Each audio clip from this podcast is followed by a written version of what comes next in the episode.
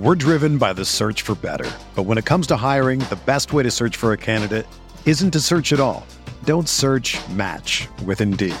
Indeed is your matching and hiring platform with over 350 million global monthly visitors, according to Indeed data, and a matching engine that helps you find quality candidates fast. Ditch the busy work. Use Indeed for scheduling, screening, and messaging so you can connect with candidates faster.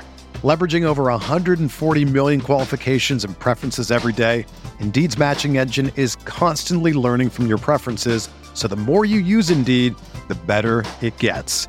Join more than 3.5 million businesses worldwide that use Indeed to hire great talent fast. And listeners of this show will get a $75 sponsored job credit to get your jobs more visibility at Indeed.com slash BlueWire.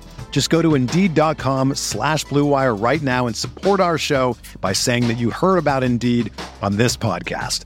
That's Indeed.com slash BlueWire. Terms and conditions apply. Need to hire? You need Indeed. TickPick should be your first choice to buy basketball tickets because they save fans money by never charging any service fees, ever. TickPick is the exclusive ticketing partner for the Laker Film Room podcast and Blue Wire Network. What do you think about the Laker team now? You follow the box scores of the games every day? Just the Lakers. You're kidding. That is really a compliment. I was pleased to see you smile at the top of our show because once the game starts, you have a game face. You don't smile much out there. I don't think you have to do things for money anymore. Correct. What's up, Laker fans? Welcome to the Laker Film Room podcast brought to you by the Blue Wire Podcast Network. I'm Pete, joined by Darius and Mike, and we won a basketball game. And we won a basketball game in part because Carmelo Anthony scored 28 points off of the bench. And so in today's episode, we're going to dive in a little deeper into not just that performance, but as we get a little more tape and a little more familiarity, we're still so much in that process of figuring out what this team is. But Darius, before this weekend, uh, counting both the Suns game in which we got blown out, and then we had a nice little fourth quarter to make it a little more respectable, and the game that we won against the Grizzlies, I started to see the oh, this is how Melo fits into this, which isn't to say it doesn't come without problems and perhaps even you know fatal complications that come from his defense and things like that. But on both sides of the ball, I started to see a little more of the picture of like, oh, this is how it could look. I'm wondering what you saw out of uh, really one of the better perimeter scoring performances we've had off the bench in a while.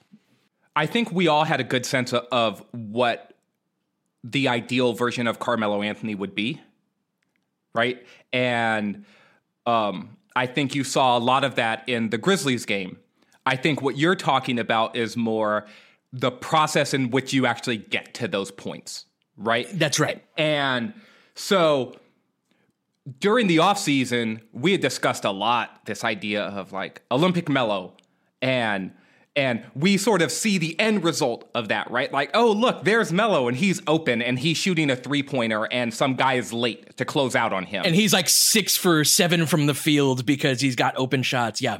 Exactly. The way the the Lakers are not the Olympic team, they're not going to function in the same way in terms of smothering defense and transition everything like and and just the other team can't do anything with us at all and so they're just going to get into the paint at will no matter what the defense does. They can have 10 guys in the paint and somebody's still going to get there. Someone's still going to get beat off the dribble. It's still going to collapse and th- there's Melo right shooting an open three. I liked some of the actions that the Lakers were putting Melo into. I liked some of the floor spacing principles that they were using in order to park him on certain parts parts of the floor. I liked some of the lineup shifts that the Lakers used, particularly in the second half of the Suns game and then throughout the Grizzlies game. Um, like one one example is playing him with Anthony Davis more rather than playing him with Dwight Howard more as as uh, the primary big man. Yeah, I want to get into that more a little bit later because there's a distinct difference between uh, those two pairings, especially defensively. Right. I also yes. think that some of the things they were doing defensively was trying to scram Melo out of situations. Like one of the things the Lakers started to do more of in the Grizzlies game and in the second half of the Suns game was switch more defensively, especially one through four, right? And so even with AD on the floor, they weren't always switching. Like AD would switch uh, sometimes, but but switching more and then trying to protect the guy who wasn't in a situation who was getting targeted. And a lot of times that would be Melo, right? And so, oh, the Lakers are switching one, well, one through four.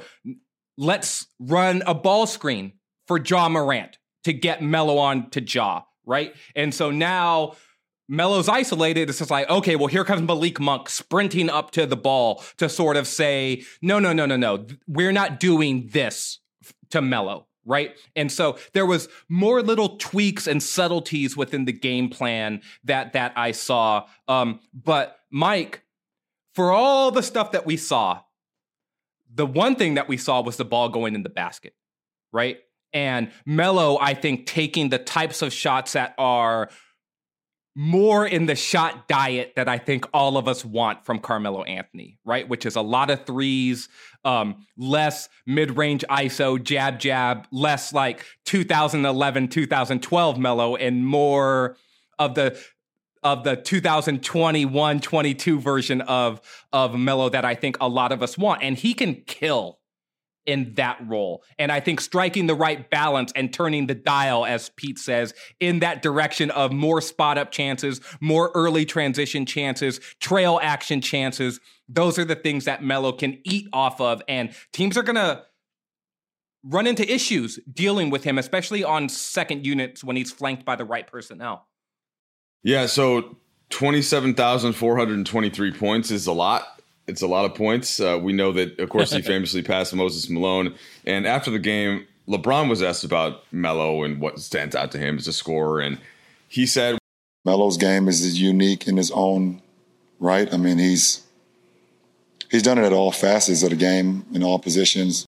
And the early Melo that I remember was just athletic and big and would bounce you off, and he would just sort of go to the rim and if he didn't score in his first initial action after bumping you off with the body, because nobody could stay with him on the perimeter that had any size, then he would just grab the ball and put it right back in. Like that was the bully ball Melo. The evolution then kind of eventually turned more into the jump shooter, but LeBron pointed out his footwork.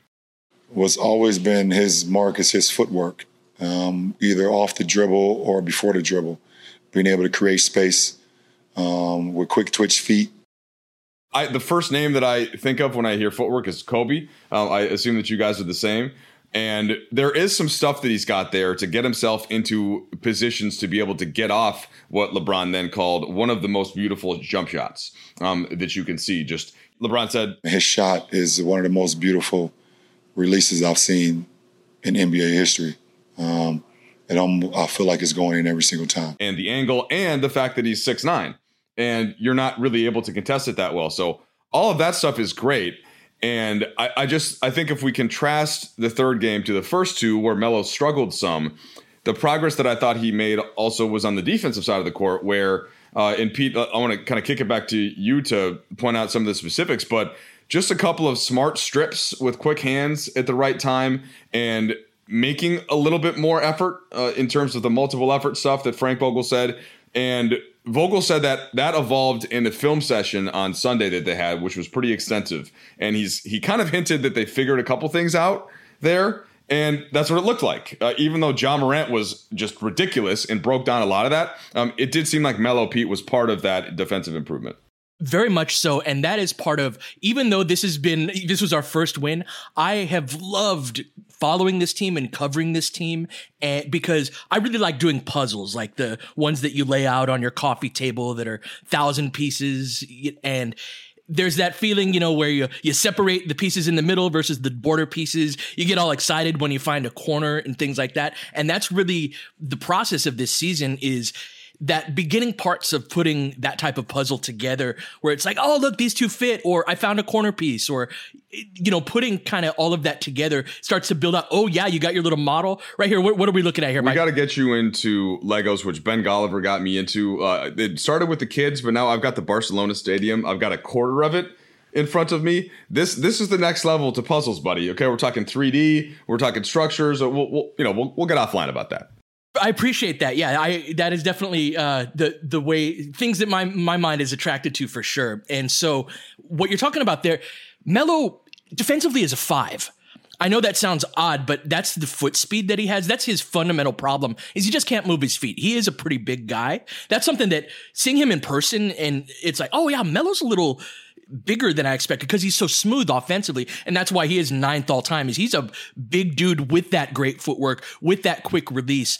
And so, but his fundamental issue is just he can't move his feet very much. And so one of the solves of that is what Darius was talking about, where our bet so our best lineups around the the big three so far have been just pure shooters Melo and Monk, Melo and Reeves.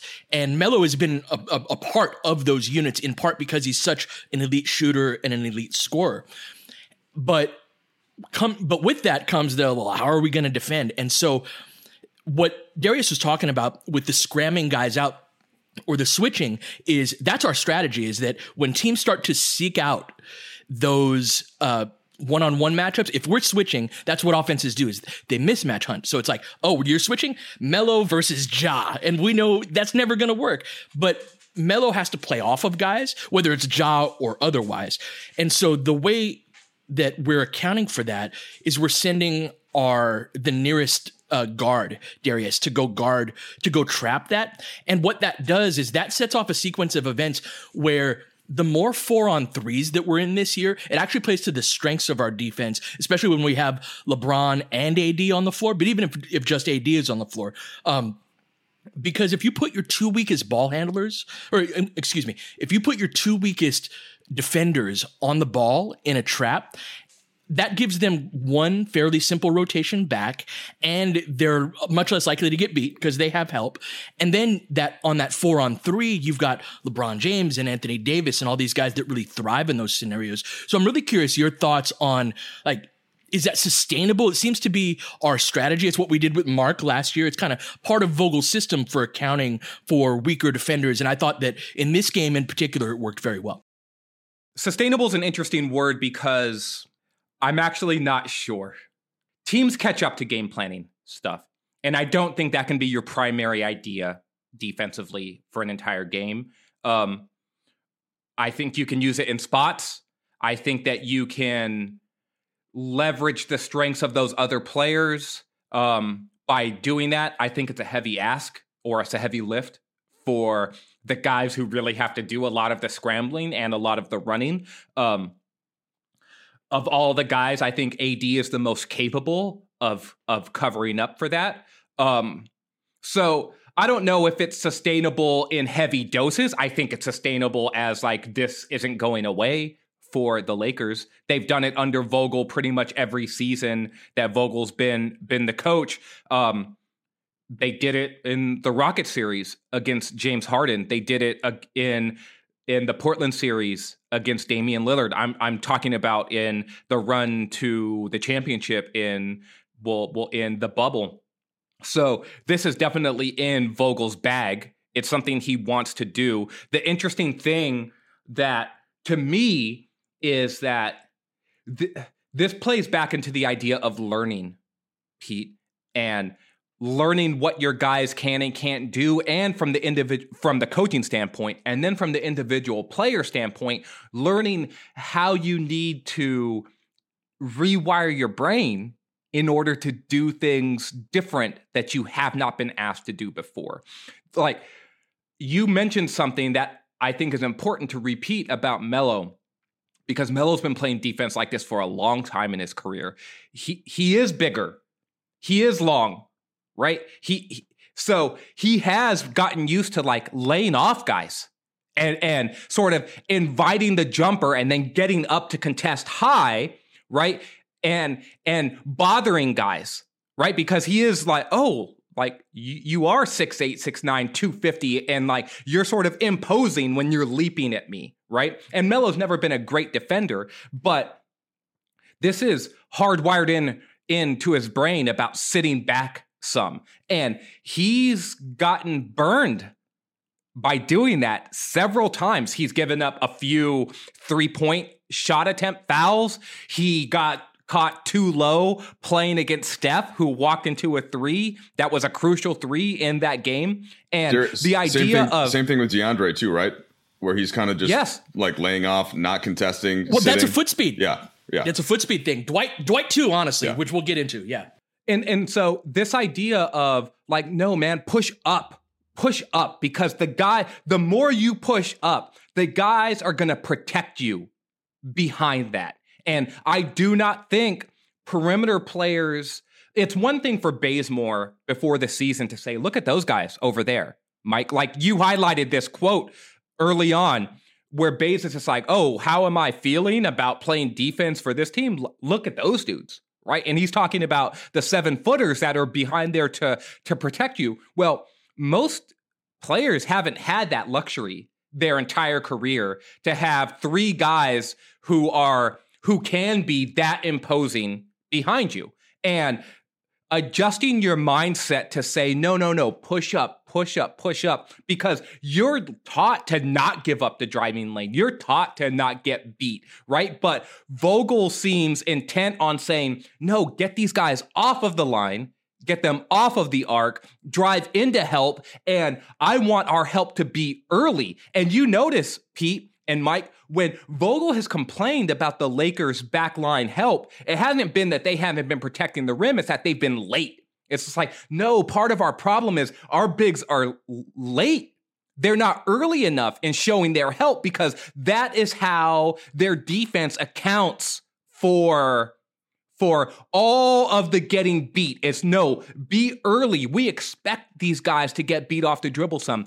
Be early, and everyone is going to rotate and protect each other. And we have not seen enough of that over the course of the first three games, but we got more of that in in the Grizzlies game, and I think highlighting it within the context of protecting Carmelo Anthony a little bit is an important framework because the Lakers have more guys who need protecting this year, and Melo needs to play for this team.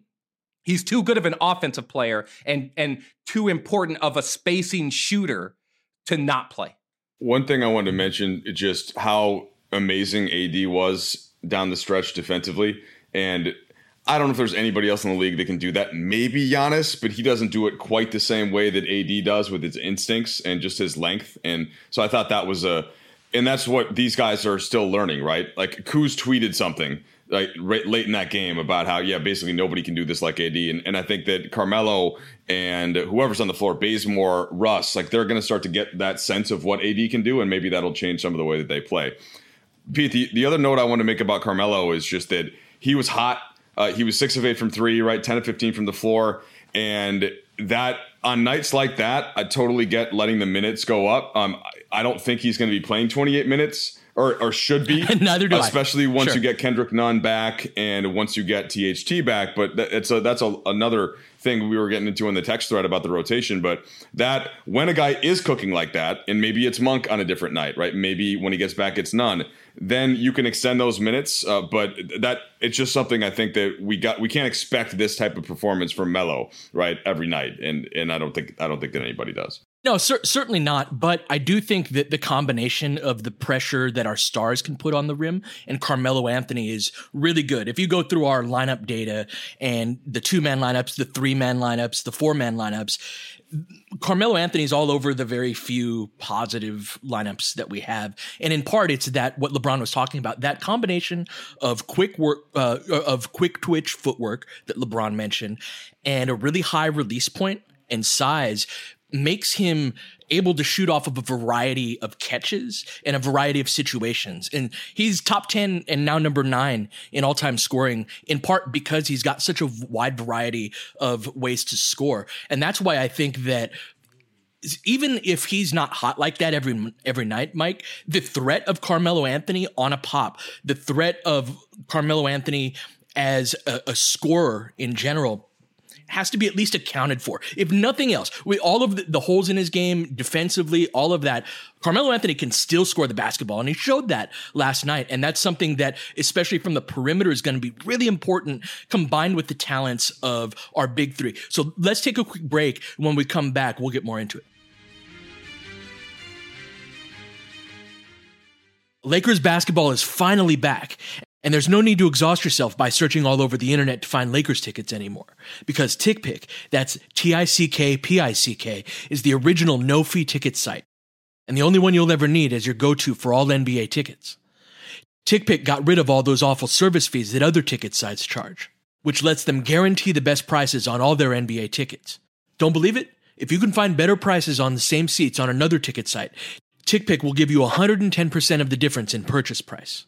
I'm excited to see this Lakers squad get out and transition this year, and there's nothing like seeing a great fast breaking team in person. Visit tickpick.com slash LFR today and use promo code LFR to save $10 on your first order of Lakers tickets. We're driven by the search for better. But when it comes to hiring, the best way to search for a candidate isn't to search at all. Don't search match with Indeed. Indeed is your matching and hiring platform with over 350 million global monthly visitors, according to Indeed data, and a matching engine that helps you find quality candidates fast.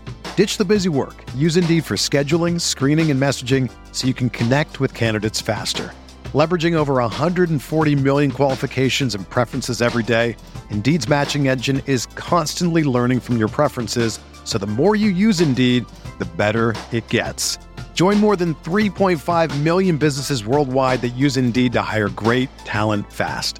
And listeners of this show will get a $75 sponsored job credit to get your jobs more visibility at Indeed.com slash BlueWire. Just go to Indeed.com slash BlueWire right now and support our show by saying that you heard about Indeed on this podcast. That's Indeed.com slash BlueWire. Terms and conditions apply. Need to hire? You need Indeed.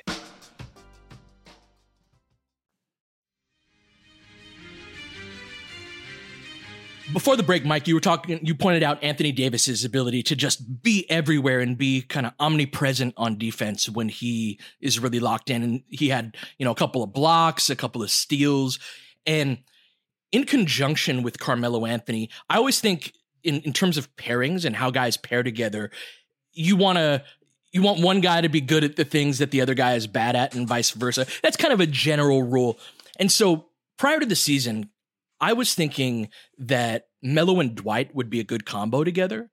But from watching them together, and this bears out in the very small sample of numbers that we have, there's a foot speed issue there, D, that in seeing Carmelo Anthony more through the lens of he's a five, because part of the reason that he hangs back is the same reason DJ hangs back, the same reason Dwight hangs back, and the same reason that we're late on our rotations that Frank is uh, upset about, right? Is that those guys are going to be late. They're slow. They're slow of foot. And so that Melo and AD combo, that defensive rating is right at 100. That Melo and Dwight Howard combo defensive rating is at 120. And I think in part because if you pull Dwight out onto the perimeter, he's going to have difficulty moving his feet. And, and so now you've got two guys at your four and five position that are slow of foot and can be pulled out onto the perimeter and exploited in that manner. So defensively, like what are you seeing from the matchup, like from the two player combinations? You're big on these two man lineup type type data. What are you seeing with Melo and player X? So here's the thing is, and I sent this in uh our text thread is infamous now. Like we should put it on Discord and have people pay for it. I mentioned this last night to to both of you that it's important to have the right defenders around Melo, not necessarily the best defenders, right? And so Dwight is probably still one of the better defenders on the Lakers team. He has he has one or two key weaknesses though, and those pair poorly with Melo just in general, right? And so like look, I still love Dwight in a drop coverage, stabbing at the ball handler, like playing playing center field a little bit and sort of baiting the guard into what am I going to do? Am I going to throw that lob? Now, Dwight's still going to get beat on that sometimes, but but I like him there way more than I like DeAndre Jordan, for for example, right? But when Dwight is hedging high, it is it's a poor match for Carmelo Anthony, or if Dwight has to make that secondary rotation out of a scram when you're trying to throw a trap at for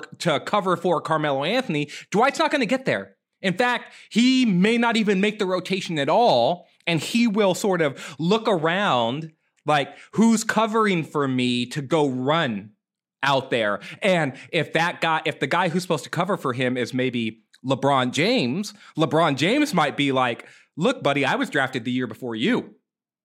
Don't be looking at me. yeah, right, why do right, I got to do all this heavy lifting? Yeah. right. And I've I've played the second most career minutes in the entire history of the NBA, right? Like like I am if, if anyone can loaf for one possession, maybe it's me. And, and, so there is a domino effect, like like you were saying. And so Melo needs speed around him. It's one of the reasons why I think that Monk was an interesting yeah, pairing. He was helpful. with him, mm-hmm. right? It's why Russ. It like these aren't the Lakers' best defenders, right? Oh, look, Russell Westbrook we're, we're not looking at him as this elite defender, but what he can do is cover some ground.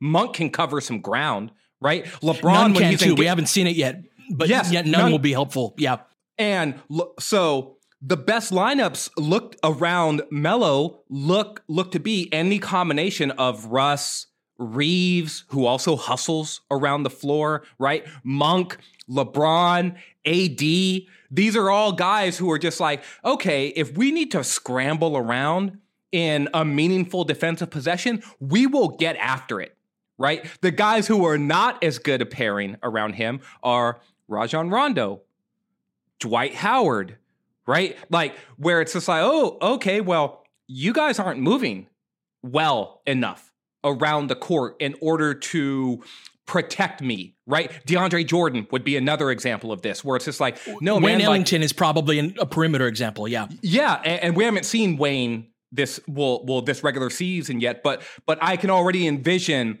that at at some point there is going to be a uh, a a, a short circuiting of your defense when you put too many of these sort of similar weakness carrying guys on the floor be, because it is going you've reached a critical mass. And it's just like no that that second rotation when you're expected to make four rotations in a possession in order to make the offense reset, which is what has really been a staple of the Lakers defense, Mike, under Vogel, is we will make those four rotations, right?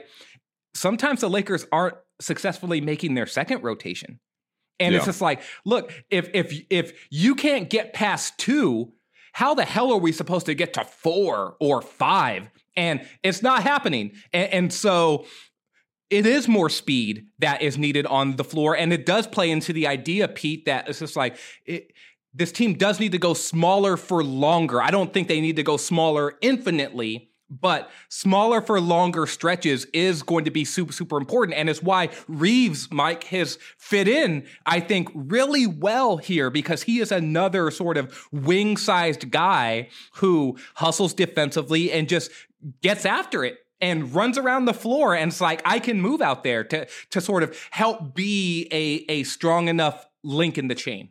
Well, so Reeves has been terrific and we can use him to make the point that I was just thinking of when you were talking about Melo and fitting the right guys around him. This gets back to the whole roster construction, right? Where ideally you're trying to fit guys around LeBron and AD.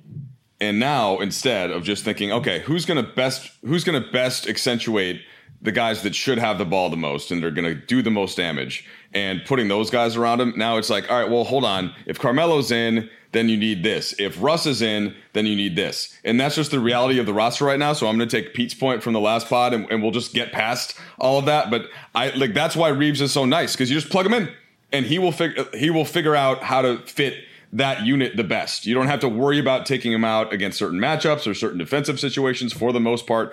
So that's one point. And then the other one is so Pete, I was laughing when we were talking about the the early season numbers because a lot of times on the broadcast I'll try to come up with some some kind of a stat that I can sell to Stu and not have just be swatted away like just rejected. yes, that's one of my favorite games. And, is like, is it, yeah? Will this work? And Stu, you know, there are some analysts like when I when I the times when I would do stuff on radio with with Michael, you can give Michael anything, and he'll either sell it or he'll just kind of take it into some completely nonsense. But he's not typically just going to be like, no, that's not it. And that's what I love about Stu because he will challenge something Billy says, something I said, just anything because he's freaking Stu. And so I like if I hit him with the early early season sample size of numbers, you know, he would just immediately throw that out. So it's basically all of the numbers right now are skewed by the fourth quarter against Phoenix, in which they were up by 30 and the Lakers went small and Melo happened to be on the court. So, like, of course, some of those lineups and some of those guys are going to look a little better. I like, I still need to see more. But with that said, I have seen enough of the starting lineup now, uh, and like I wanted to give, oh. I wanted to give DJ a chance uh, because that was what was coming from the coaching staff. But and this is a whole nother pod. I don't mean to. I just wanted to. While I was questioning the stat, I I don't. I now don't see that that is going to be the best um, best lineup to put it gently. And the be- and, and the best way to fit in, and, and I'd rather just play one of the two bigs uh, and give some more time for either Monk or Reaves or once Nunn or THT get back. So just want to put that on the record. I want to give you a hug right now, Mike. That that feels good that we can meet, you know, somewhere. You, I, I'm hoping that a little later in the season, you're gonna join me in the no big. No. Uh, you know, the, the, in the in the no Well, big I say no philosophy, now. and I- no promises, You say yeah, no now, yeah, yeah, yeah. no, I, I'm saying we're we're not in Kansas anymore, Mike. We're we are Well, going some strange places. With I just think team. you, but you, this okay. This is where we can't explain Darius all of the text thread, but I I think that you got to play ten guys for the most part, and so therefore I get I get the Sure. one big. And Pete was talking about the nine man, which is more of like a playoff specific rotation, I think in certain. But yeah, that's uh So I, I've spent many hours like writing out rotations of like Yes, this player comes in at that time and just like and you don't play like usually if a guy's in the rotation 12 minutes is kind of the the floor of how many minutes they will play two six minute shifts and so that that is DeAndre Jordan as a starter for example um I think that have with when I've written those out that having three players that are getting mid 30s minutes, which Vogel said would happen and has happened so far. LeBron played 40 minutes last night, which is why like the idea of That's DeAndre. Jordan as an innings eater, it's too many, right? Like that's why the idea of DeAndre Jordan as an innings eater, it's like those units played pretty well, those other lineups. And the starters should have had ice on their knees late in that game had we not been really, really bad with, with the starters. And I, few to me few lineups I've ever seen the Lakers put out there were as inev- inevitably doomed to fail as these starters, and we don't know if they'll continue. That very well may continue to be the case, but the fact that Reaves and Melo, even throwing out the um, even throwing out that fourth quarter of the Phoenix game, and of course the sample sizes right now are so small that it's fairly ridiculous. But the fact that we are bad at in points in the paint, we're getting we're losing that battle. We're giving up offensive rebounds. The we are, in my eyes, at heart, a power small ball team. And Melo's defensive fiveness kind of plays into this, which is again why I'm in that in that area of like I think we're a no big team and, and a nine man rotation team. And again, that may be down the line. But D, like our bigs our bigs aren't good enough, like our seven footers. I actually think you've been talking a lot about we need a power forward. I actually think we need a five, like a legitimately a guy that's still pretty good. Um, and and I don't think that we have that on the roster right now. Uh, in context with with Melo, even you know, like how does that play into it? A guy who does have that foot speed issue that is essentially a five in that respect defensively. How does that all tie together in your mind? think of Melo the way that we thought of Markieff Morris, right? Because that's basically the player who Melo is replacing in the context of the Lakers lineup at this point. That's the guy that you're describing, Pete. Like That's a great point. And Morris was the guy who was the nominal center in lineups where there was no other big on the floor besides LeBron James. Right? And so now can Melo? We don't think of Melo being the rugged player that Markieff Morris is. Can Melo do some of those rugged things, right? Like I know that I know Melo can rebound some, right? Um, he tells you when he's about to rebound some. Um, and and I know that he is a much more gifted offensive player than than Markieff Morris, right? Um, but there was a physicality that Morris carried himself with that was more evident on the court than what we've been seeing from Carmelo Anthony. The question is, is can can Melo approximate some of those things, even if it doesn't look the same way, right? And this is a very similar conversation to what we had around Marc Gasol last season, right? Mark wasn't a rim protector. He wasn't a leaper, right? But the Lakers defense was better with him on the floor than when he was off off the floor. The Lakers point to the paint against their defensive uh, field goal percentage around the basket. All of that stuff was better with Marc Gasol on the floor than when he wasn't. Right. And that spoke to a certain knack that he had for being in the right place, for getting his hand on just enough shot attempts. Right. It, and there was just enough there. Now, in the playoffs, we saw him get engaged in a certain way against a very specific matchup that just killed him.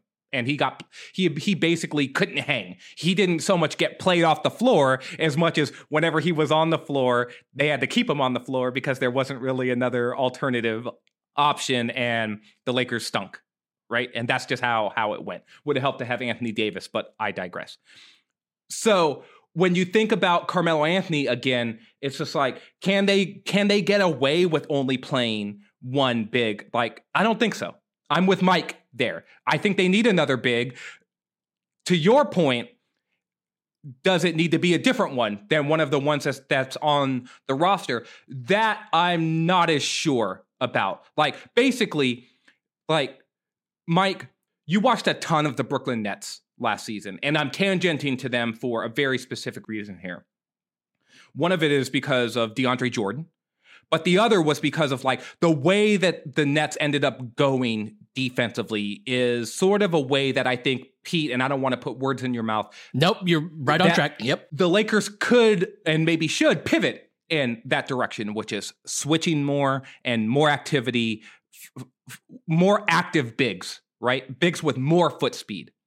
And the Nets really started to take off defensively last season, Mike, when they swapped out DeAndre Jordan for Nic Claxton.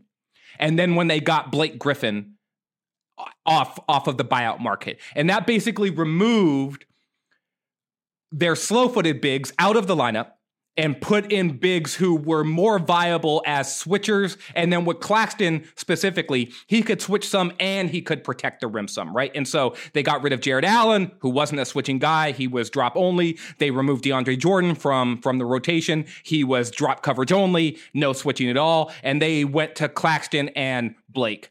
And if the Lakers move in that direction, they don't have another big on the roster who who can do any of that. And we already talked about Carmelo being too limited defensively to say he can't be Blake Griffin. He's not going to hold up in in the same way. He's not as big and he's not as athletic. He's like 5 years older than Blake too. So there's more roster stuff that we're discussing here now. And it's just like, it's an interesting way of framing the Lakers right now is they've got a lot of core talent, especially offensively, but it's still it's still a work in progress defensively. And I'm wondering how much of that is scheme, how much of it is personnel, and take that in whatever direction you want, Mike.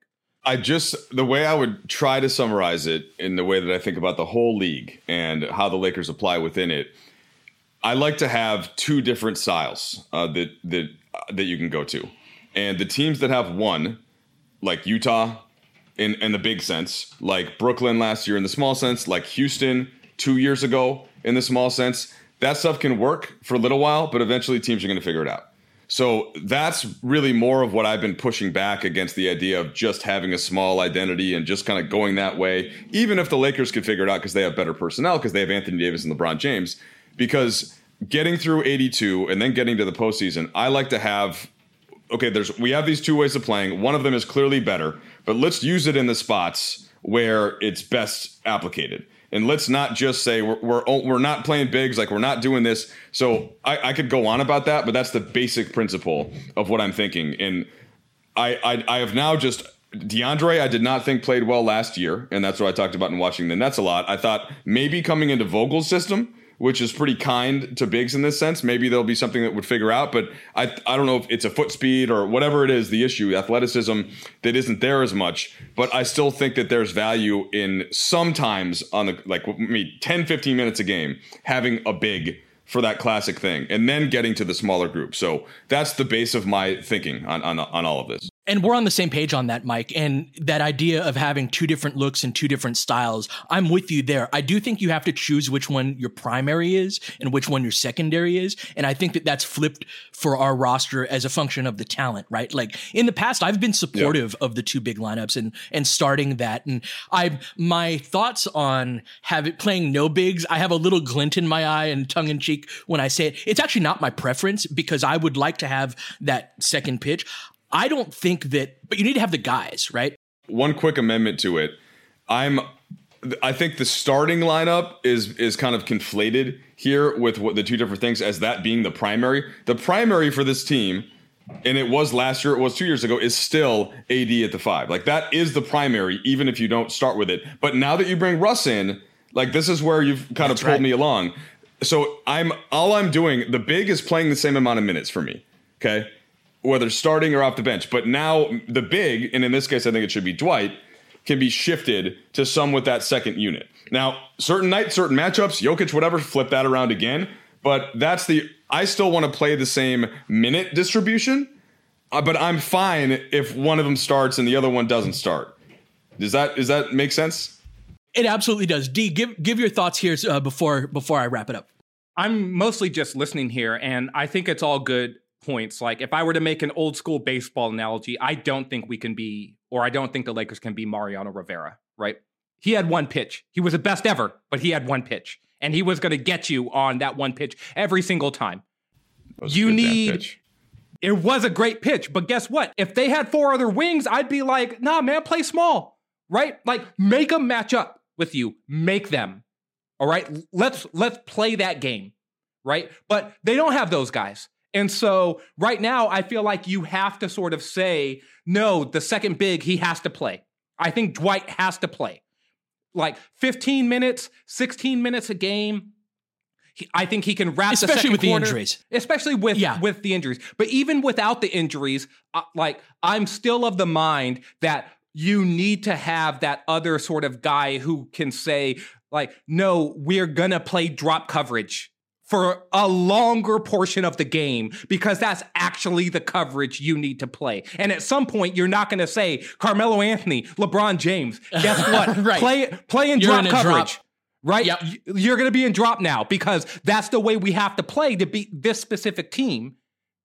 So I do think you you need to have more flexibility within your personnel and your lineup choices. The question is is going away from it for longer and to start the game. That is looking more and more like the way to go, particularly if the alternative is DeAndre Jordan, who I have not been impressed with either that's really the fundamental basis of my point. And I feel like Dwight's escaped kind of a, a decent amount of uh, you know examination uh, he's been bad too i would prefer to have those those two looks as well i'm just saying that right now i don't think we have the guys anyway plenty more to talk to we'll be back tomorrow to take our first, first look around the nba um, but until then you've been listening to the laker film room podcast we'll catch you guys next time James has got it in low to McHale. McHale wants to turn. He's double team. Just pass out of front. Broken up by Worthy.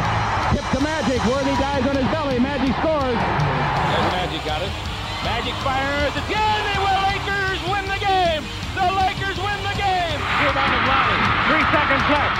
Van Exel to win it. It's on the way. Good. Kobe Bryant, 48 points, 16 rebounds.